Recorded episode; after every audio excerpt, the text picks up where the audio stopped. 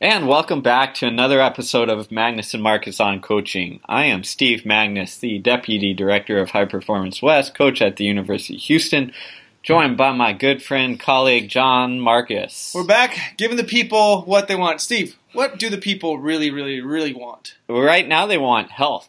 I Right? always, man. I always Al- want help. always want health. And to get health and to make sure that we are safe and secure, uh, what often we need is life insurance. and we need more life, so we might We need do. more insurance for that. That's right. Where can they get that? They can get that at Health IQ, which is a really innovative company. That's why we're great to uh, partner up with them because they give savings based on if you are living an active and healthy lifestyle. If you run, lift weights, bike, just throw your race results out there, throw your Strava out there to them, and uh, you'll have some pretty immense savings. So, life insurance is something that often we don't think about until we kind of need it. So, take time, think about that. Go to healthiq.com slash on coaching. You can find that in the show notes at highperformancewest.com or Science of Running, and um, check that out. And don't forget too, we're giving away two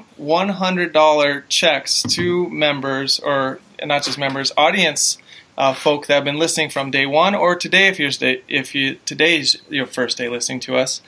All you have to do is go to highperformancewest.com. There's a tab that says $100. Click on it, fill out the quick, easy form there, and then Steve and I will pick two people at random and send them checks for 100 bucks in the mail. And then we'll also actually send those people an additional $100 check each to give away to something that they deem fit. So it can be any kind of cause you champion, it can be an in-need athlete, it can whatever it is, just let us know what you do uh, end up doing with that donation $100 check so we can highlight that, call it out, because that's what High Performance West is about paying it forward and making a generous contribution.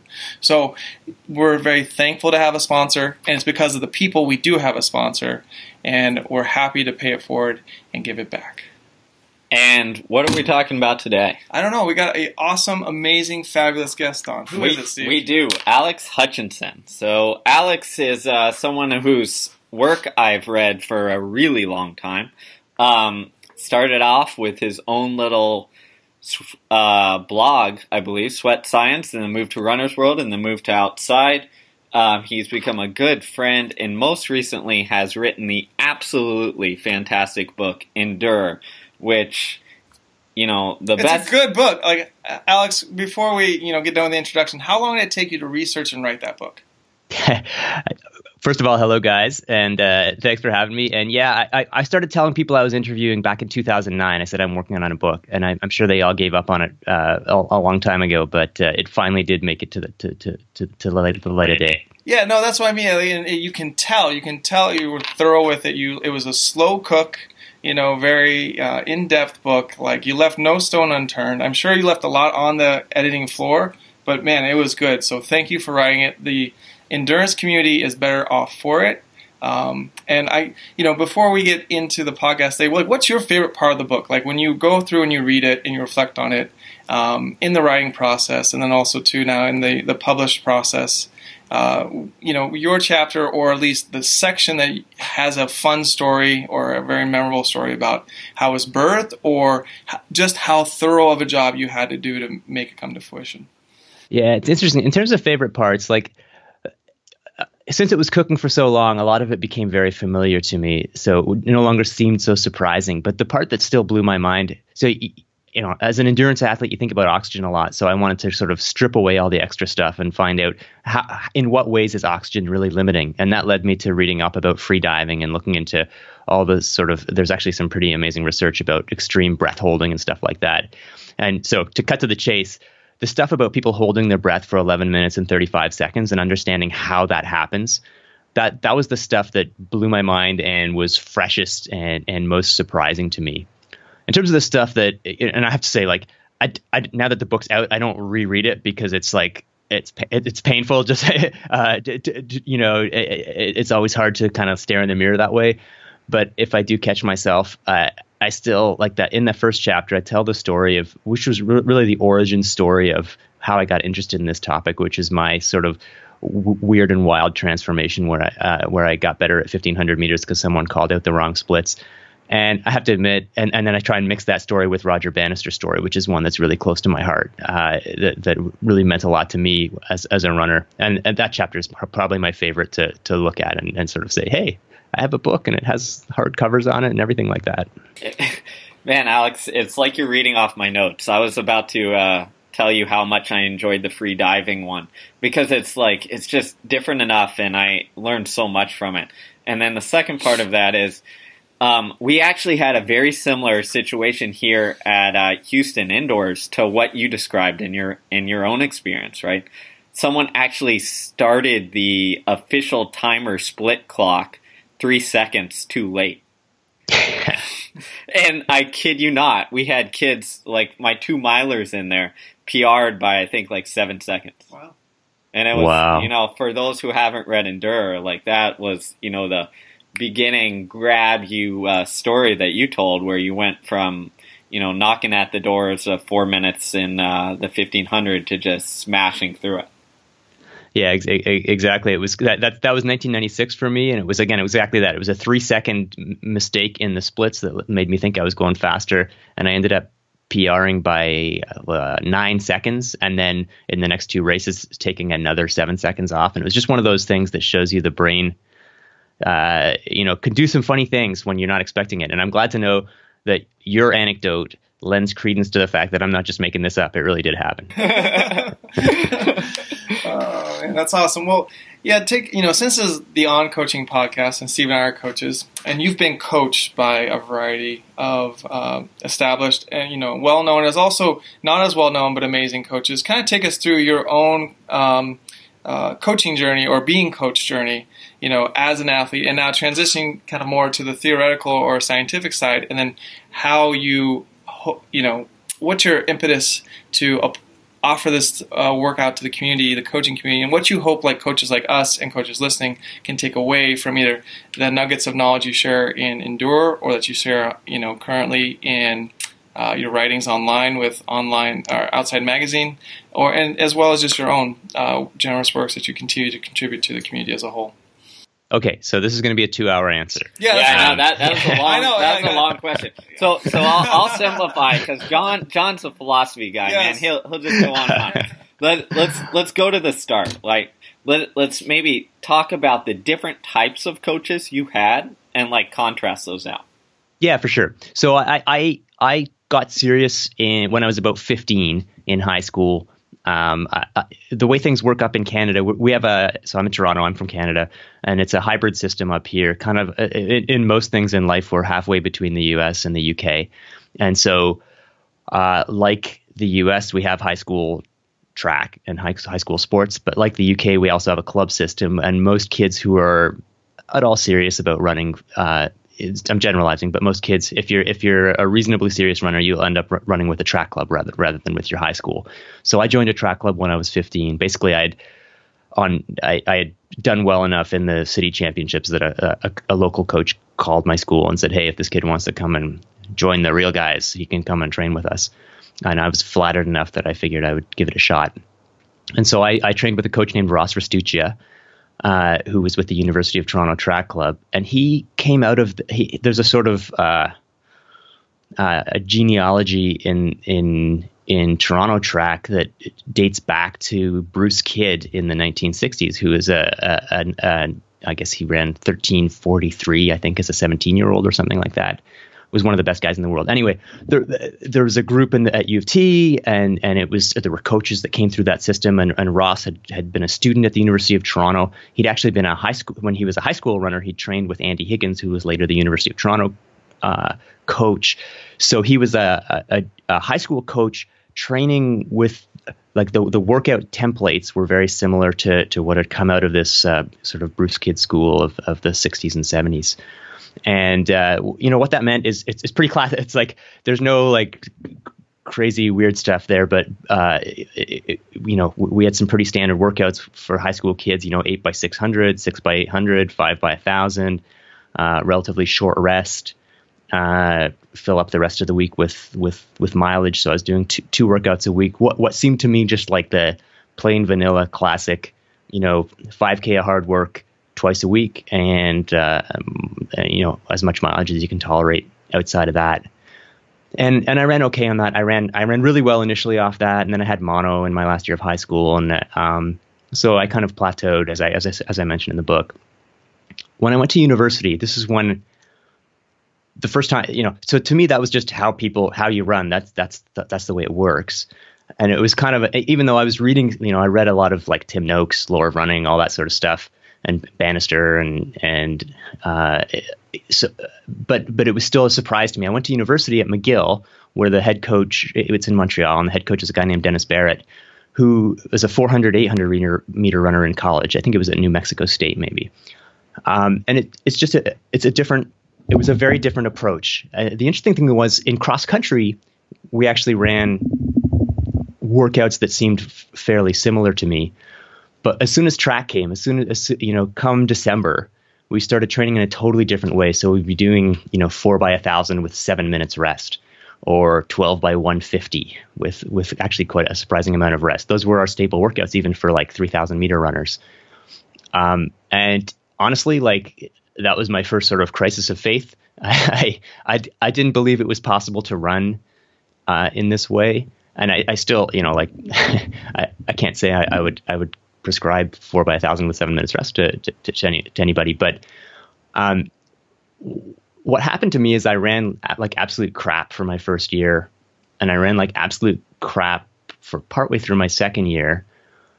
Uh, which was sort of a, and which I to which I, I attributed that to the fact that the workouts weren't the workouts I was used to, and par- partway through my second year, I had a kind of a kind of come to Jesus moment where I was like, and you know the system was that you, you did the you did the coaches workouts or you couldn't run for the team. And I kind of thought to myself well I'm running like absolute crap. I'm second guessing every workout. I'm trying to you know whenever the coach isn't looking I'm sneaking off and cutting the rest in half or because I because I think I know better. And I just realized you know if I'm going to run for this team, this is going to be a miserable four years unless I just kind of buy into what what the program is. And I actually I remember I came to work out one day partway through my second year, and said, "Okay, I'm I'm going to stop." I, I, I didn't say this out loud because I didn't want to, but in my head, I was like, I may not agree with the workouts, but if I'm going to be here and I'm going to train in, in, this program, I'm going to give them 100%. And it was a, I think the workout was like eight by 300, eight, eight times 300. And I was like, and and normally I would say, well, this is a weight. I'm a I'm a distance runner. I shouldn't be trying to run as hard as I can for 300s, uh, you know. So I'm going to try and cut the rest short and everything. I said, okay, screw it. If the if the goal is we're supposed to go as fast as we can in these 300s, I'm gonna I'm gonna gun it. And I ran like 38, 39, 39, 41, 43, 63, and then I said, uh, coach, I don't think I can finish the workout. But he he could see that I had uh, you know I had finally kind of bought in and and that you know I, I, ran I had a big breakthrough that year in the 800 and then the next year I had my big breakthrough in 1500 I, I still I, I, I definitely don't necessarily think those workouts were optimal but that was I think that was an important moment for me in realizing that sometimes the details are less important than the mindset that I was I was constantly undercutting myself by not believing in what we were doing. And it was better to be 100% committed to a suboptimal program than you know 60% committed to the perfect or, or, or than to not be or than to not be able to, uh, to, than to not have that 100% commitment so anyway that was mcgill after that, I went to I went can over we, to Britain. Can we stop? Yeah, yeah, let's yeah, yeah, let's put a pin yeah, because you, that that's too valuable. Alex, yeah, you put, you dropped a lot of nuggets. Yeah, yeah. Let's let's stop there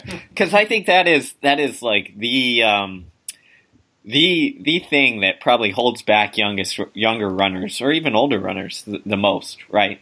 Is they have this idea that the training plan has to be perfect, mm. um, or it has to be like some idealized version of what has worked for them in the past um, in order to run fast. But you know, looking at it, you know, retrospectively now, and knowing what you knew know about like from training to the science of it, uh, like how how much do you rate that that almost buy-in versus actual physiological, um, you know, variables? So, yeah, I've thought about this a lot, as, as, and we can talk more about this. But like, I, I think there it, it is possible to do workouts that are absolute garbage. Like, there, there is a point at which it's like you know, you'd be better off sitting on the couch than doing, you know, a thousand times uh, 400 meters or whatever.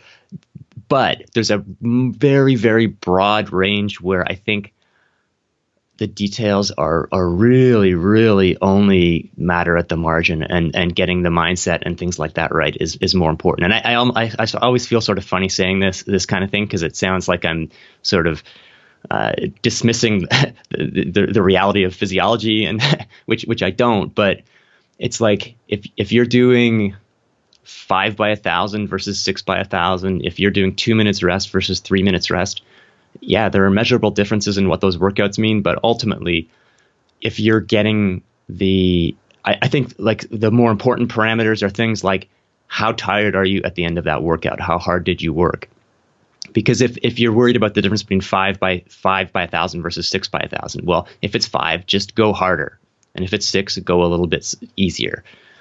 If it's if it's two by a thousand, you're not going to get you know then you're out out of that comfort zone. But I I really think the within a sort of range of common sense, the details are far less important than uh, than than we think, and certainly as you, as you're sort of suggesting, then than the the 15 year olds on the message boards uh, lamenting how stupid their high school coaches are. Uh, maybe realize that there's this sort of epidemic of self doubt that's been fueled by the internet. I think.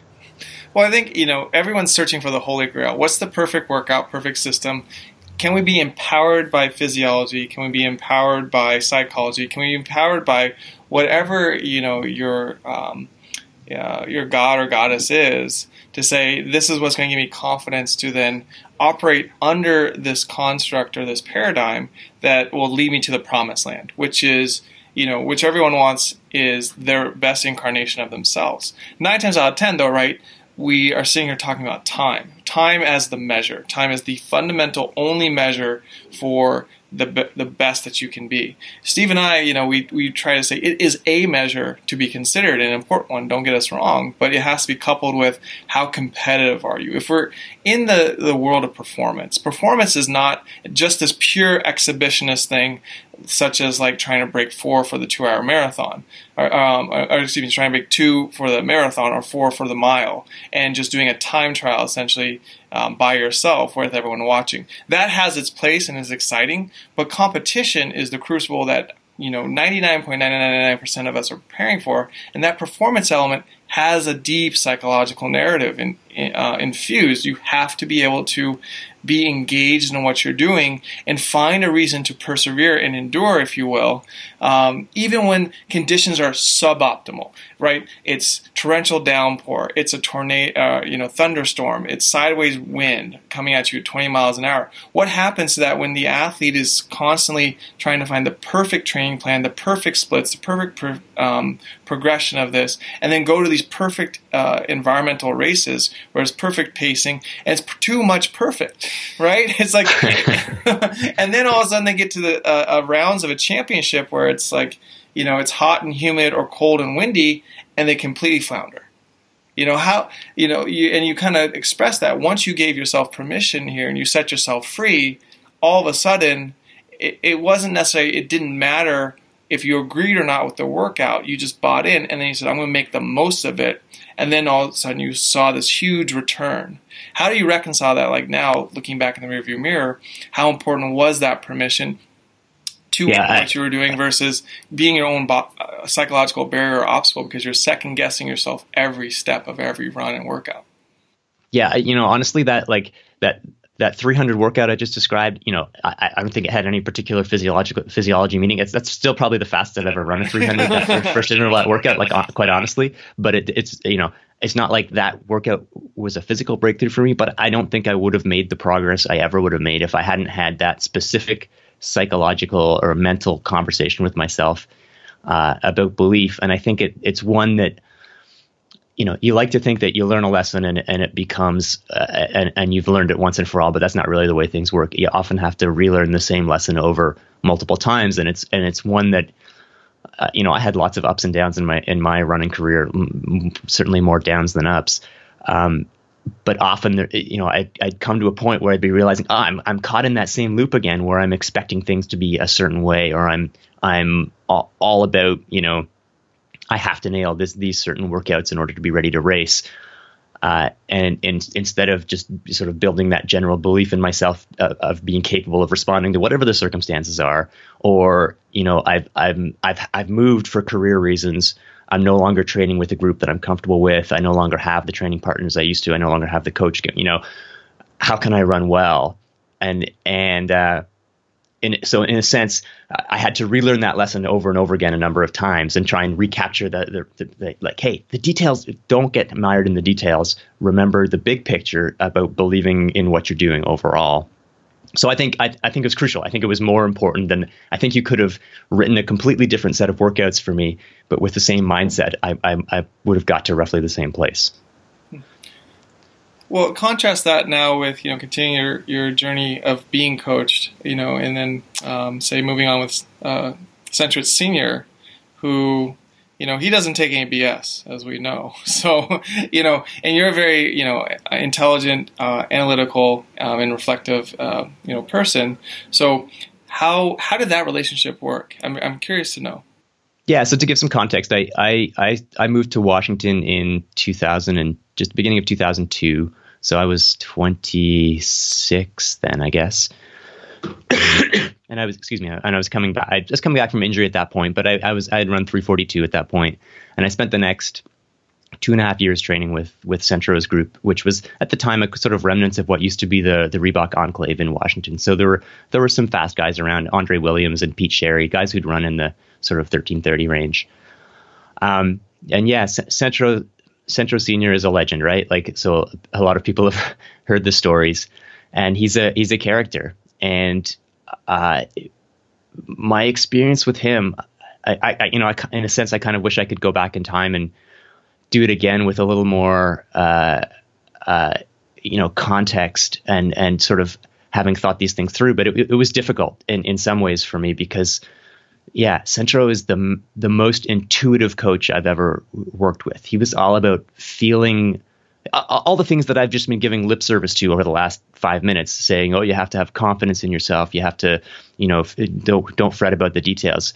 He was the, the sort of Yoda of that kind of thing, whereas I was like, okay, but but how fast am I exactly how fast am I supposed to run this thing? Or you know, like when are we going to race? Like what what's what are my goals? What are my season goals? How am I going to progress to the point where I want to run this qualifying time?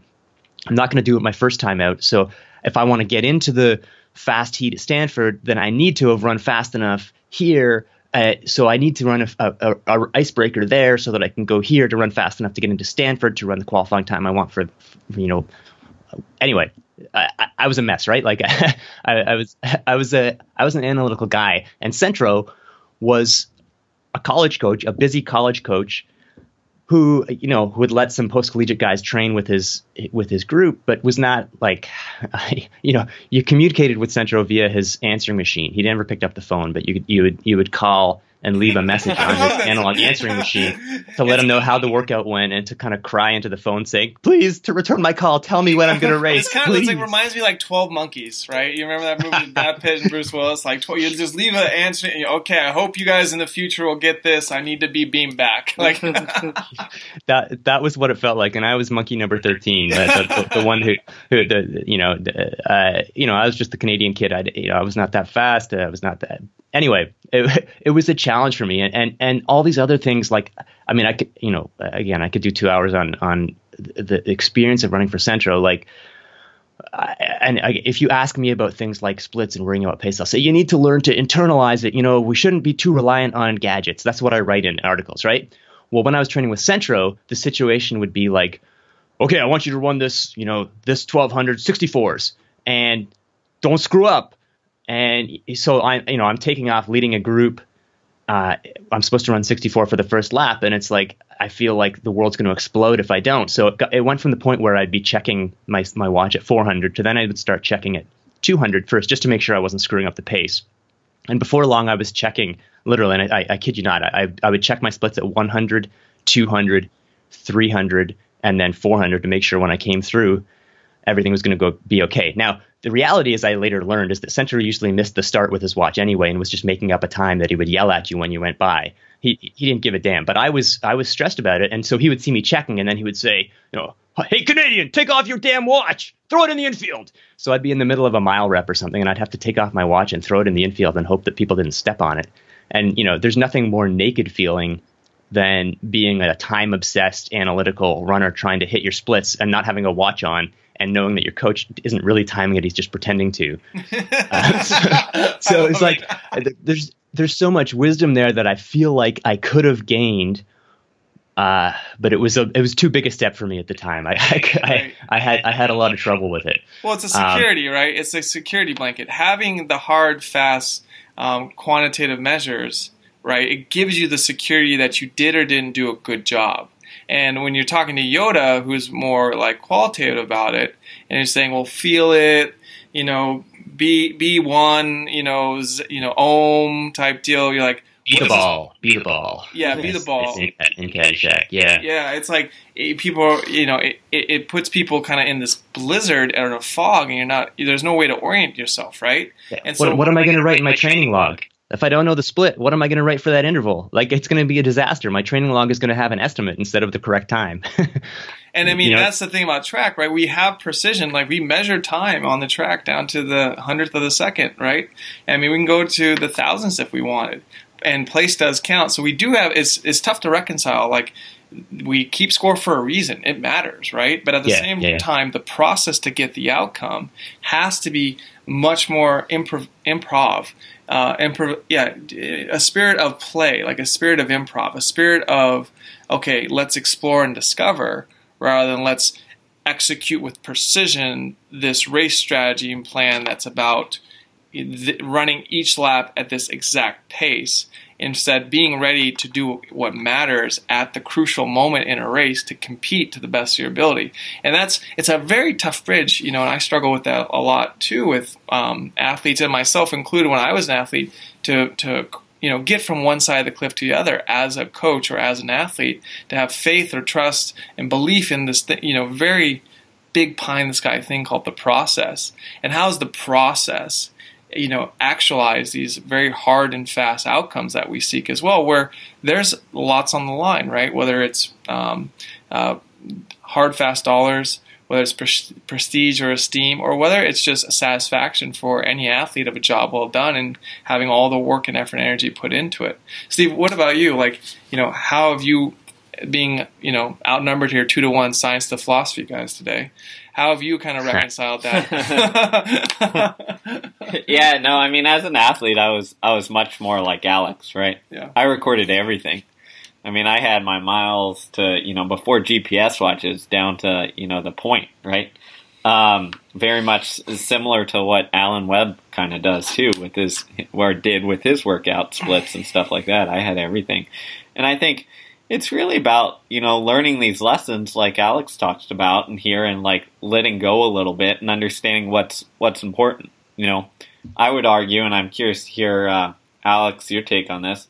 I would argue when you're you know when you're an athlete you think the workout splits are important because you need them like you need to hit those to give you the confidence to race because you think if i do this in a workout then i'll do you know why in a race um, well, as a coach, like you, you quickly see that that isn't the isn't the value that we get out of workouts. Yeah, boy, I have a lot to say on that. Like, for, for, first of all, just directly to your point there. So there were these older, wiser veterans in Centro's group, and one of them was Pete Sherry. And I remember him saying to me early on, like, listen, the goal isn't to go faster every time we do a workout as the season progresses. And he, he said he had this conversation with Bob Kennedy, and he said what Bob Kennedy told him is that look, the goal is to run the same splits, but to feel better doing it. At the end, maybe you'll be doing these these miles in in still in 424. Ba- basically, uh, I think what I was saying was that that. Uh, yeah, the the point isn't the the point isn't to run as, Steve was saying. The point isn't to run X in a workout, run as fast as you can, so that it leads to the fastest possible race. That's not how it works. You don't get to trade in six four twenty miles in workouts for a thirteen thirty in in a race. That's you know. So yeah, you have to change your mindset to getting what you need out of the workout, not just uh, you know marking up the scoreboard.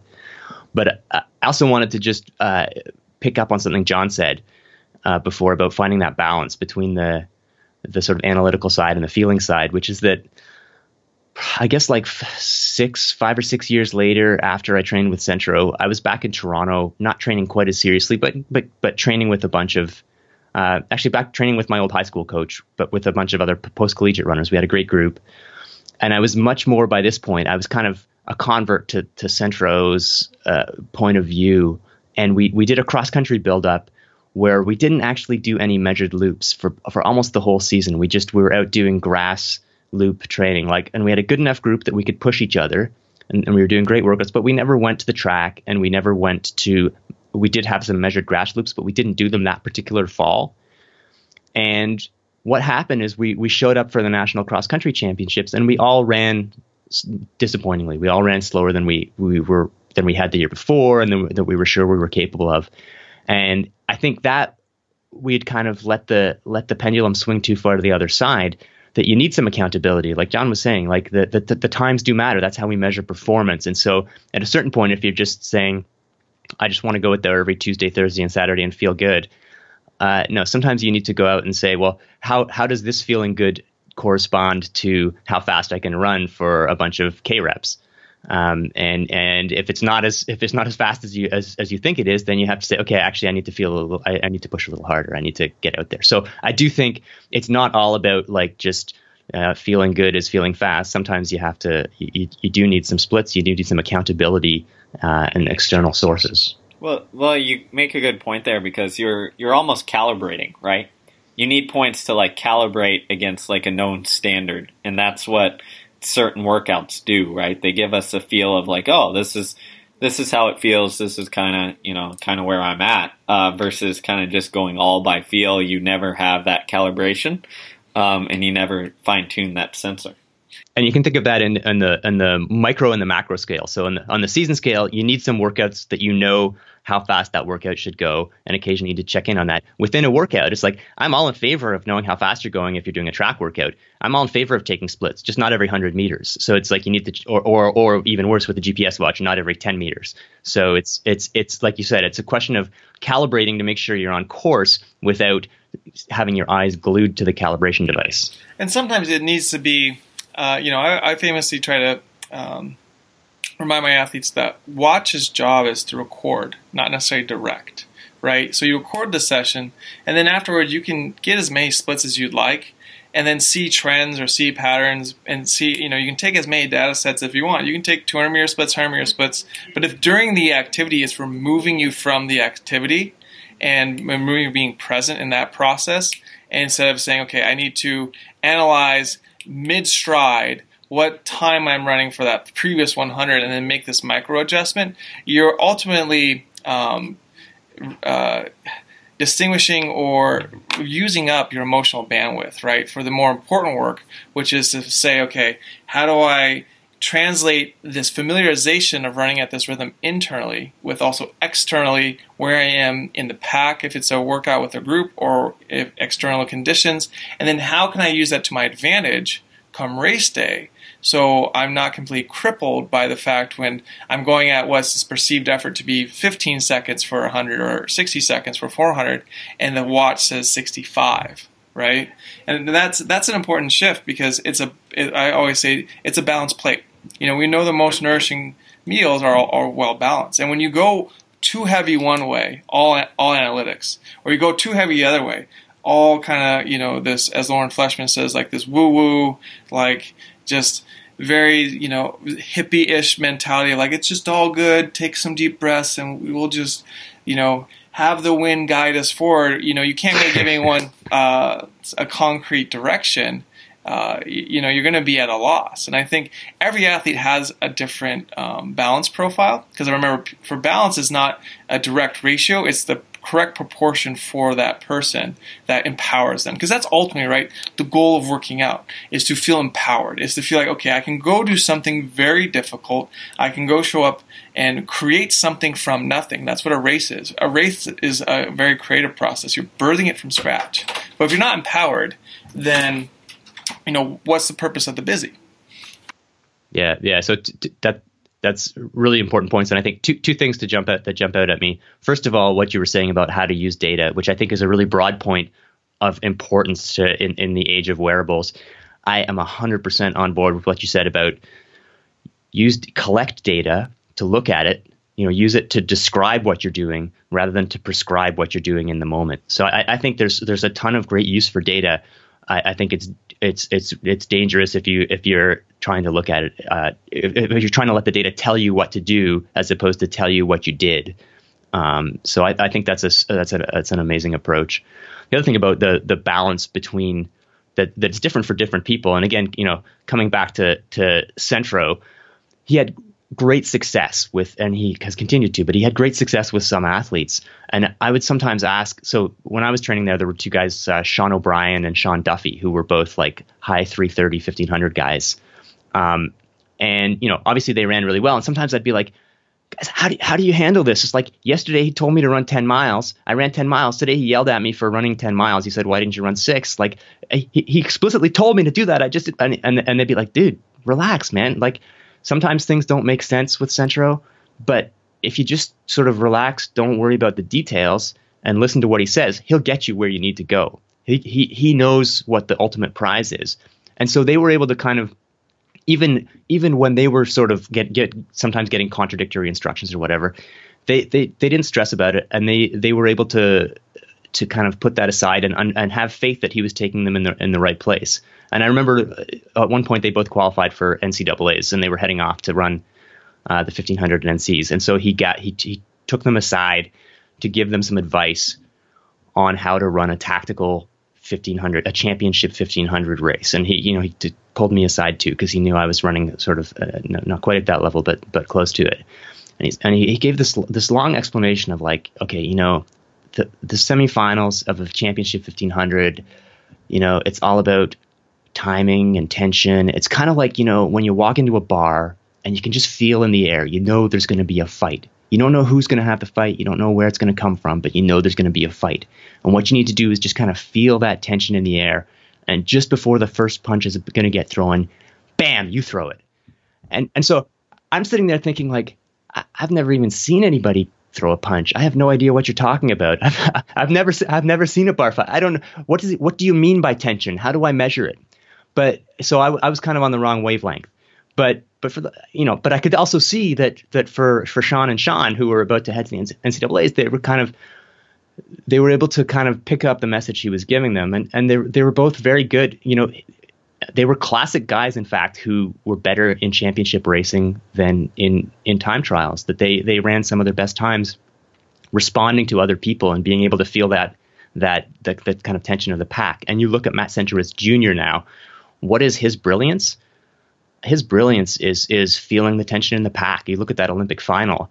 It's like he was feeling the punches before they came and and fending them off or or throwing his own jab. And it's like, you know, I wish I was better than that, and I wish I'd had longer in my career to kind of try and learn that from Centro, even though it definitely was not my sort of intuitive strength. Well, it's a magnitude of correctness versus frequency of correctness, right? The frequency of correctness is I hit every split, I ran every mile, I have all this data that reaffirms, creates this blanket of security that I'm ready to go. And then you, because you operate with that mindset, you get to a championship race where you now it's much more subtle. It's much more undefined. You know, you don't know what's going to happen because everyone's more jockeying and um, competing against the other person rather than competing with the clock or competing against their own um, ability, right? And that's the brilliance of, like, say, Centro here. He knew the magnitude of correctness. The thing that mattered most was his ability to perform or throw the first punch in that type of setting right? That that council is much different for a round of a championship race of a 1500 than it is saying going to Oxy or um, Portland Track Festival or something or Monaco and just lighting it out from the first step. Yeah, yeah, and you know your your story there kind of reminds me of actually what Danny Mackey said on a recent podcast when he was talking about uh, Drew Windle winning a uh, a silver medal at the World Indoors. He was saying like hey, the key to tactics is is not to react, but to anticipate it, right? To know, hey, I've seen this movie before. Here's what's about to come, and like I have to be the one to like dictate, take take control. And as you said, that's what uh, that's what Centrowitz Jr. does absolutely brilliant, brilliantly. Yeah, and, and uh, of course, we'd all like to think we could learn to be like Centro. I, obviously, he has some great like just intuition, but I think that is definitely something that you can get better at. And I know that looking back at my own racing experience, I sort of got locked into trying to chase fast times, and and all I wanted to do was get in a rabbited race, tuck in near the back, turn my mind off till the last 300. And I think that was to my detriment, not just in terms of championship racing, but I think who knows? I think I might have been able to run faster sometimes had I not just had that time trialing mindset that I that I got into. And I think I, I'm I'm a big believer now in in picking some races where you just take tactical risks and and experience what it's like to blow up a lap from the finish, like or or you know whatever you don't do normally. Try that and just kind of feel what different tactics are like because I, I I do think I and, and I'm certainly not. I don't think I was alone in this. Kind of get got fossilized into one way of running races instead of being able to react to this the circumstances. Yeah, there there are two different types of skills, and um, I'm going to take you on a tangent here, but that's what we're known for. Um, which is interesting because I think it, it kind of ties into this. Is I have to ask you about the uh, sub two hour marathon attempt, right? Because the reason that is because that is a straight you know, tuck in, turn your mind off, and go, right? Versus a tactical kind of skill set uh, type race here.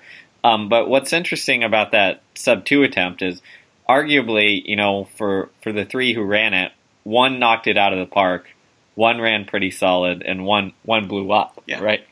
Um, so as the person with uh, feet on the ground over there and going through what we just talked about, these two separate skills of time trial uh, versus racing, and looking at someone um, Kipchoge who has both of those skills. Like, what what was your maybe big takeaway from uh, being over there and seeing that live?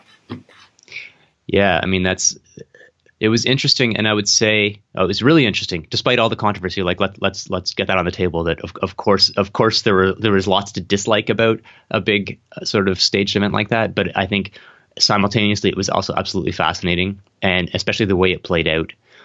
Um, and it is interesting what you say about the different mindsets. Like Desisa, who ran what 214 or something like that, Lelisa Desisa, he he was selected for the project on the basis of first of all he had great labs lab tests. His his his physiological parameters were were impressive, but his competitive resume was that he had done well. He had won Boston twice. He had run well in New York. He had run well at Worlds. These are all head to head mano a mano kind of kind of races where time is is meaningless and there may have been other uh, uh there was certainly other stuff going on with Desisa uh, in that he didn't uh, he he got, he injured before and he was running like 200 miles a week and uh, trying to compensate. And so who who knows what his potential was on that day but uh, it, it, I think there's something to the idea that he also he hadn't really demonstrated that he was a, a good time trial marathoner. He, he he maybe needed to be feeling like he was trading blows with someone, and, and he may be good at that kind of intuitive uh, feeling other people's weaknesses, knowing when to move, because he, he had demonstrated that in other races. Kipchoge, as you said, he had he you know he's obviously got both. He's he's won big races on the track. He's got a great kick, but he's he also proved to be able to, uh, yeah, really run the, the sort of ultimate um, feedback free race where there's nothing going on except just trying to stick stick with that car and uh, in terms of my perspective or what I took away from that, it, it, it keeps evolving actually as time goes on. Because with more perspective, first of all, uh, you know, one thing that I can say that I would I w- didn't I wouldn't have known right after the race, it's like no, Desisa and Tadese didn't end up going and running 203 or 204 that fall. Um, and maybe they will this spring, but it's like I was surprised, and, and, and, you know, talking to the scientists, they all thought, okay, yeah, they blew up because they were trying to run two two hour pace, which was too much. But if we'd had them on 203, 204 pace, we would have seen something special from Desisa and Tadese, and that has definitely not been the case. So it, it sort of uh, makes me reflect or sort of think carefully about whether they really knew what those guys were capable of and whether you know how much of their disappointing performance in, in breaking two was because they just weren't as fit as they could have been and how much was because of the specific circumstances of the race but the other the other big takeaway that that has kind of grown on me i think is the importance of kipchoge's mindset um, that you know, yeah, when I was writing about the project for Runner's World, I was all f- focused on, you know, how do the shoes work? Do they really give you 4% running economy? How was the drafting? You know, the role, you know, how about the carbohydrate intake? All these sorts of things. But looking back on it, it really does feel like Kipchoge had this sort of special.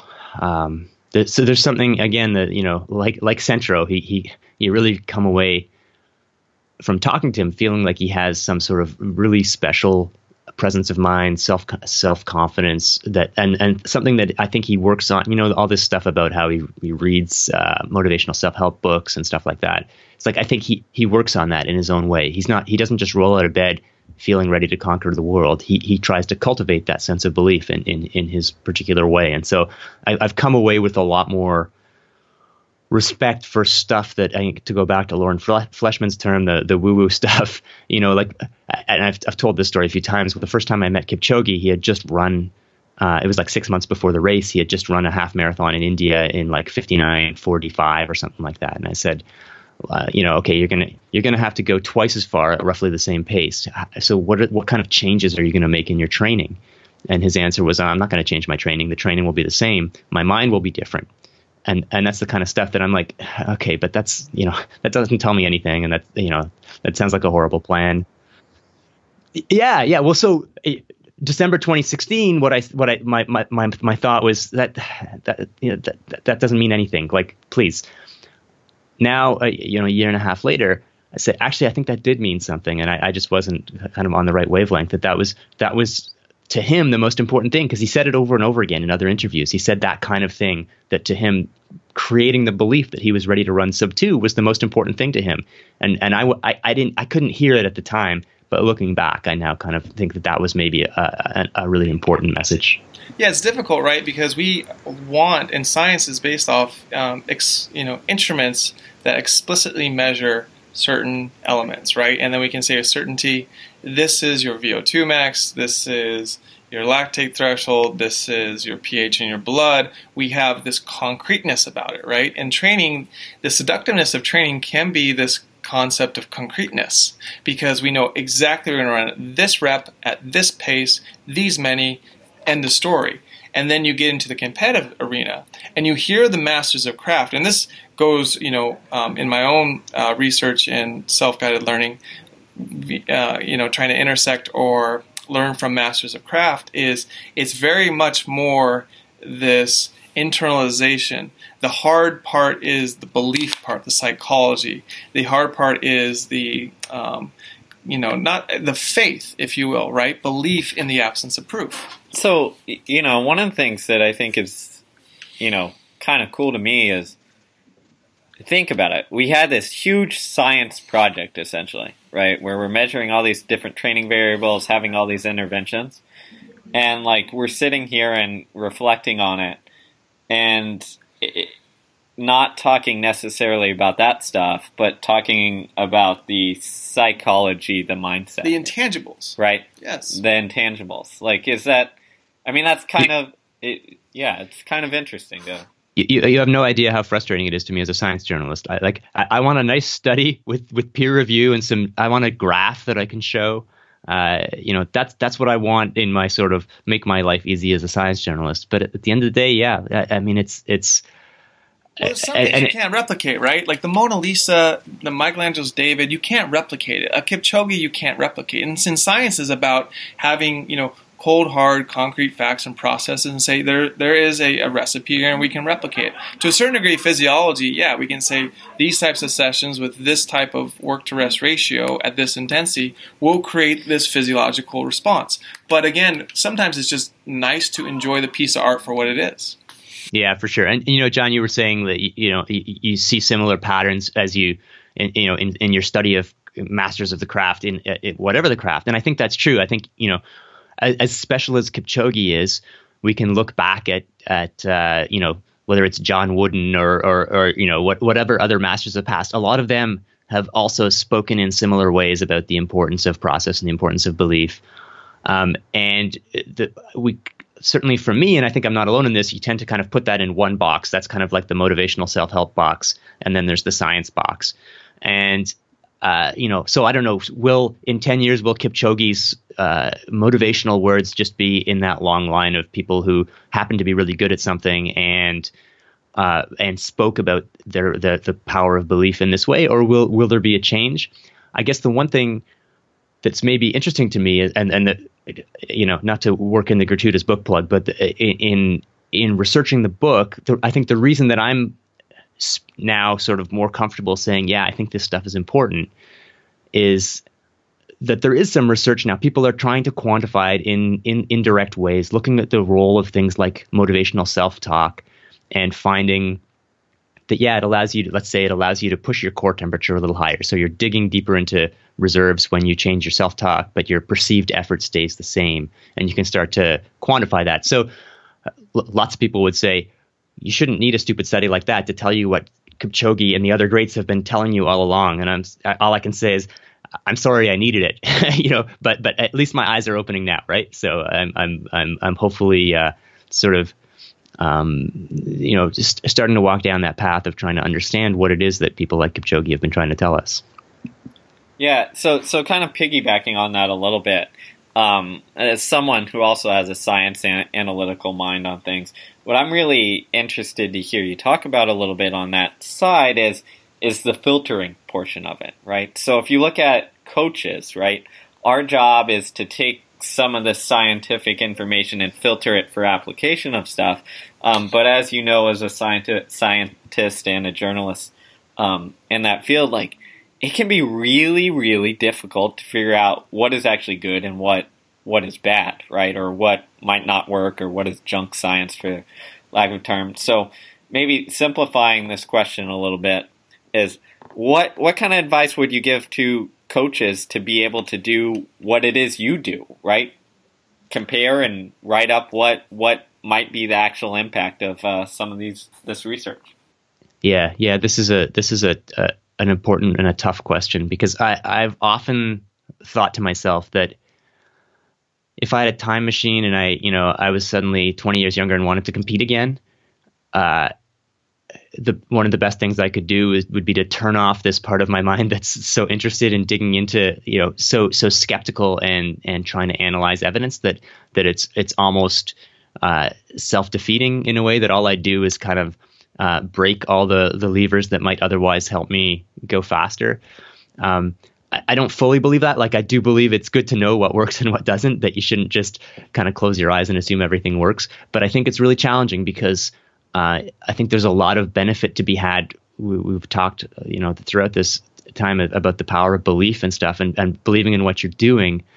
So, you know, the, the state of science in this area is still kind of young enough that it's possible to doubt everything. It's po- you you can find someone who's informed who will tell you, you know, name any workout, name any supplement, name any training approach. You can find someone who's like, uh, I guarantee that doesn't work. I have science to back it up. You know, this study shows that actually, if you want to run marathons, you should just be doing like hill reps twice a week or something like that. Like the the science is not definitive, so you have to kind of uh, like you have to do a filtering function, and and, and I think in some cases it's useful to have to outsource some of that filtering function to someone like you guys, to, to, to people like you guys, to people like me, because not every coach can look at every study and evaluate every claim. So you have to find people you trust. And then from the practical perspective, I think the big thing, I think Trent Stellingwerff, who's a you know a coach and scientist in in uh, Victoria, BC, with the Canadian Olympic team, he articulates this really well. That it's not that you have to have 100% certainty that everything you do with your athletes is 100% proven to work. You should make sure that the balance of probabilities is that this is a reasonable thing to do with uh, where it's it's reasonable to expect that it should help without relying on any magical spells. And then if you're going if you decide you're going to do it, you should try and convey to your athletes your confidence, your faith. Not that it's 100%, we, we know for sure it's going to work, but that there's good reason to think this is going to help you, and we're going to do it. And that's going to make sure that you are the best, are getting the best possible preparation to be at your best on race day. So we're we're doing this, and we're going to keep evaluating and make sure that we're not doing things that are useless, and And if you can create that, then you get the best of both worlds so that hopefully you've chosen interventions, whether it's training or, or supplements or whatever, that, that, that work physiologically, but also that create the confidence in the athletes that they're doing, that, that they're getting the best possible training or interventions. So, um, but but choosing which ones I think is is is is kind of a, a Sisyphean task where you everything you think you know gets wiped out every every week when you open up the, the, the new journals. Well, it matters what contest you're preparing for, right? So if you're preparing for a time trial contest, an exhibition, like Kipchoge. And this is why I tell people like a Kipchoge is one of the greats because he can dunk a basketball and he can make three pointers and swishes all day. Not every player in the NBA can do both. Some can only dunk, some can only shoot a three pointer, but they're still effective NBA players. He just has range that very few have, right? And so, from an exhibitionist standpoint, from a time trial, from a get your qualification mark standpoint, that's a certain type of training for that contest. And then the other contest that we've been talking about here is now more the artistic contest, feeling out the improvisational component of a championship race where you don't know who's going to make a move, where you don't know is going to be seesawing fast and slow. And nine times out of ten, right, we think we live in a world where we do have exhibition um, contests at our disposal, but it's the equivalent of saying, okay, in MLB baseball, all we're going to do is home run derbies all the time, and we're just going to train for home run derbies. And you're going to get the pitch at the same thing, it's just going to come on the machine and just try to knock it out of the park.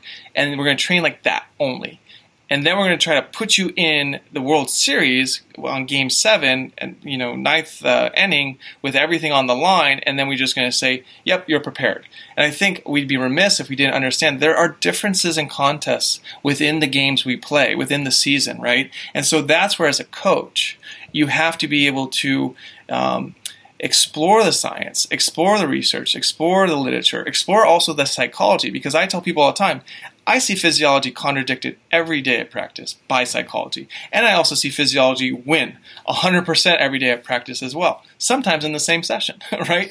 and it's like, you shouldn't be able to do this. You're exhausted. But they got so motivated or they got, the athlete got so excited or just focused, right, that they overcame the physiological barriers that were happening with them and they crushed the rep. Or the exact inverse. They were so tanked or they were the, the acidosis stays in their um, you know internally was just so high they couldn't buffer any more lactate as fuel everything just started to immediately decelerate and slow down and they just looked like gunk on that 200 right? Because they're at the end of the session. So it's a yin and yang. It's a push and pull. You know i wish it was constant but i always remind people training's like the weather right? And, and, we have a billion dollars of uh, instruments to predict the weather, and yet we're only about 50% as good, you know, or only at about a 50% ability. It's just as good if we guess, right? But we have a billion dollars of all this meteorological equipment.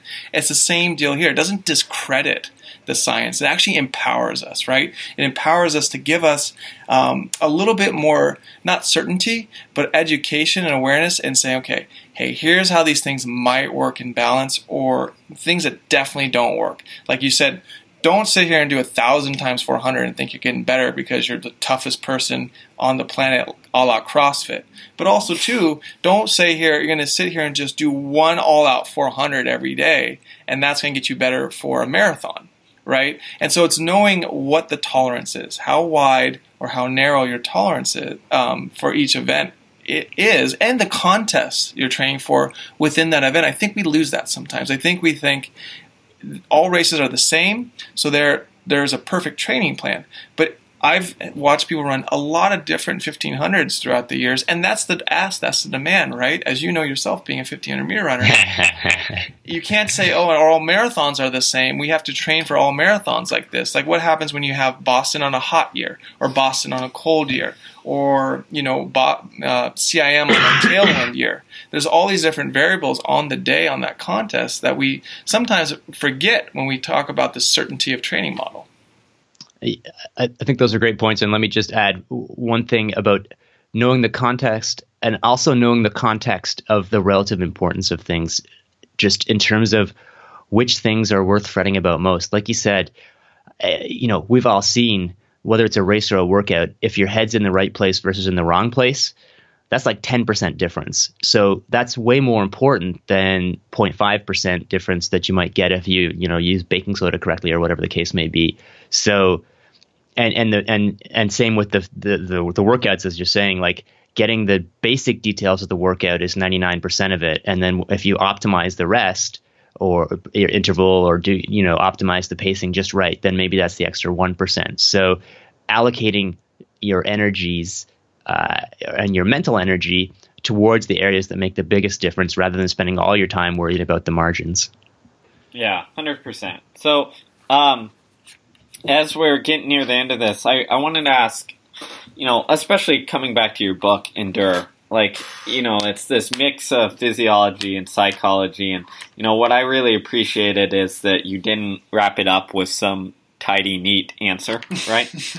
Believe me, I, I, I, wanted to. It's just I couldn't find it. Yeah, yeah. Come on, I, I, need to have the, the, the, cereal box version of this. But yeah, no, I as a writer uh, and scientist, I respect that because it's uh, you know, it's much easier to uh, just kind of wrap it up and be like, ah, oh, this is it. Let's let's forget the nuance and the details of there. What you know, especially looking at you know uh, the different demands of uh, fatigue and you know how it holds us back in separate ways. What do you think? And we've talked a lot about self or self talk here. What do you think is a takeaway for the the coach or the athlete listening in terms of you know approaching that that psychological side or that barrier of fatigue?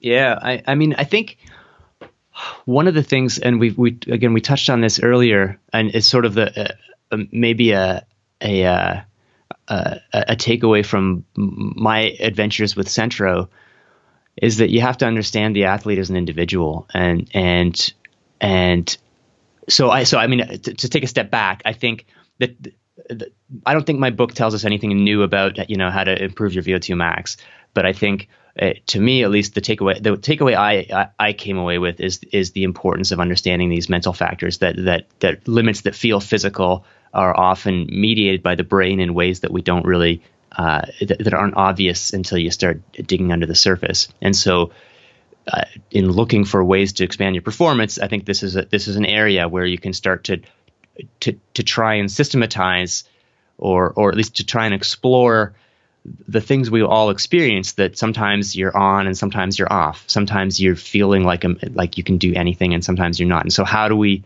how do we try and facilitate the conditions where an athlete uh, feels like they can conquer the world at the start of their their race or their game.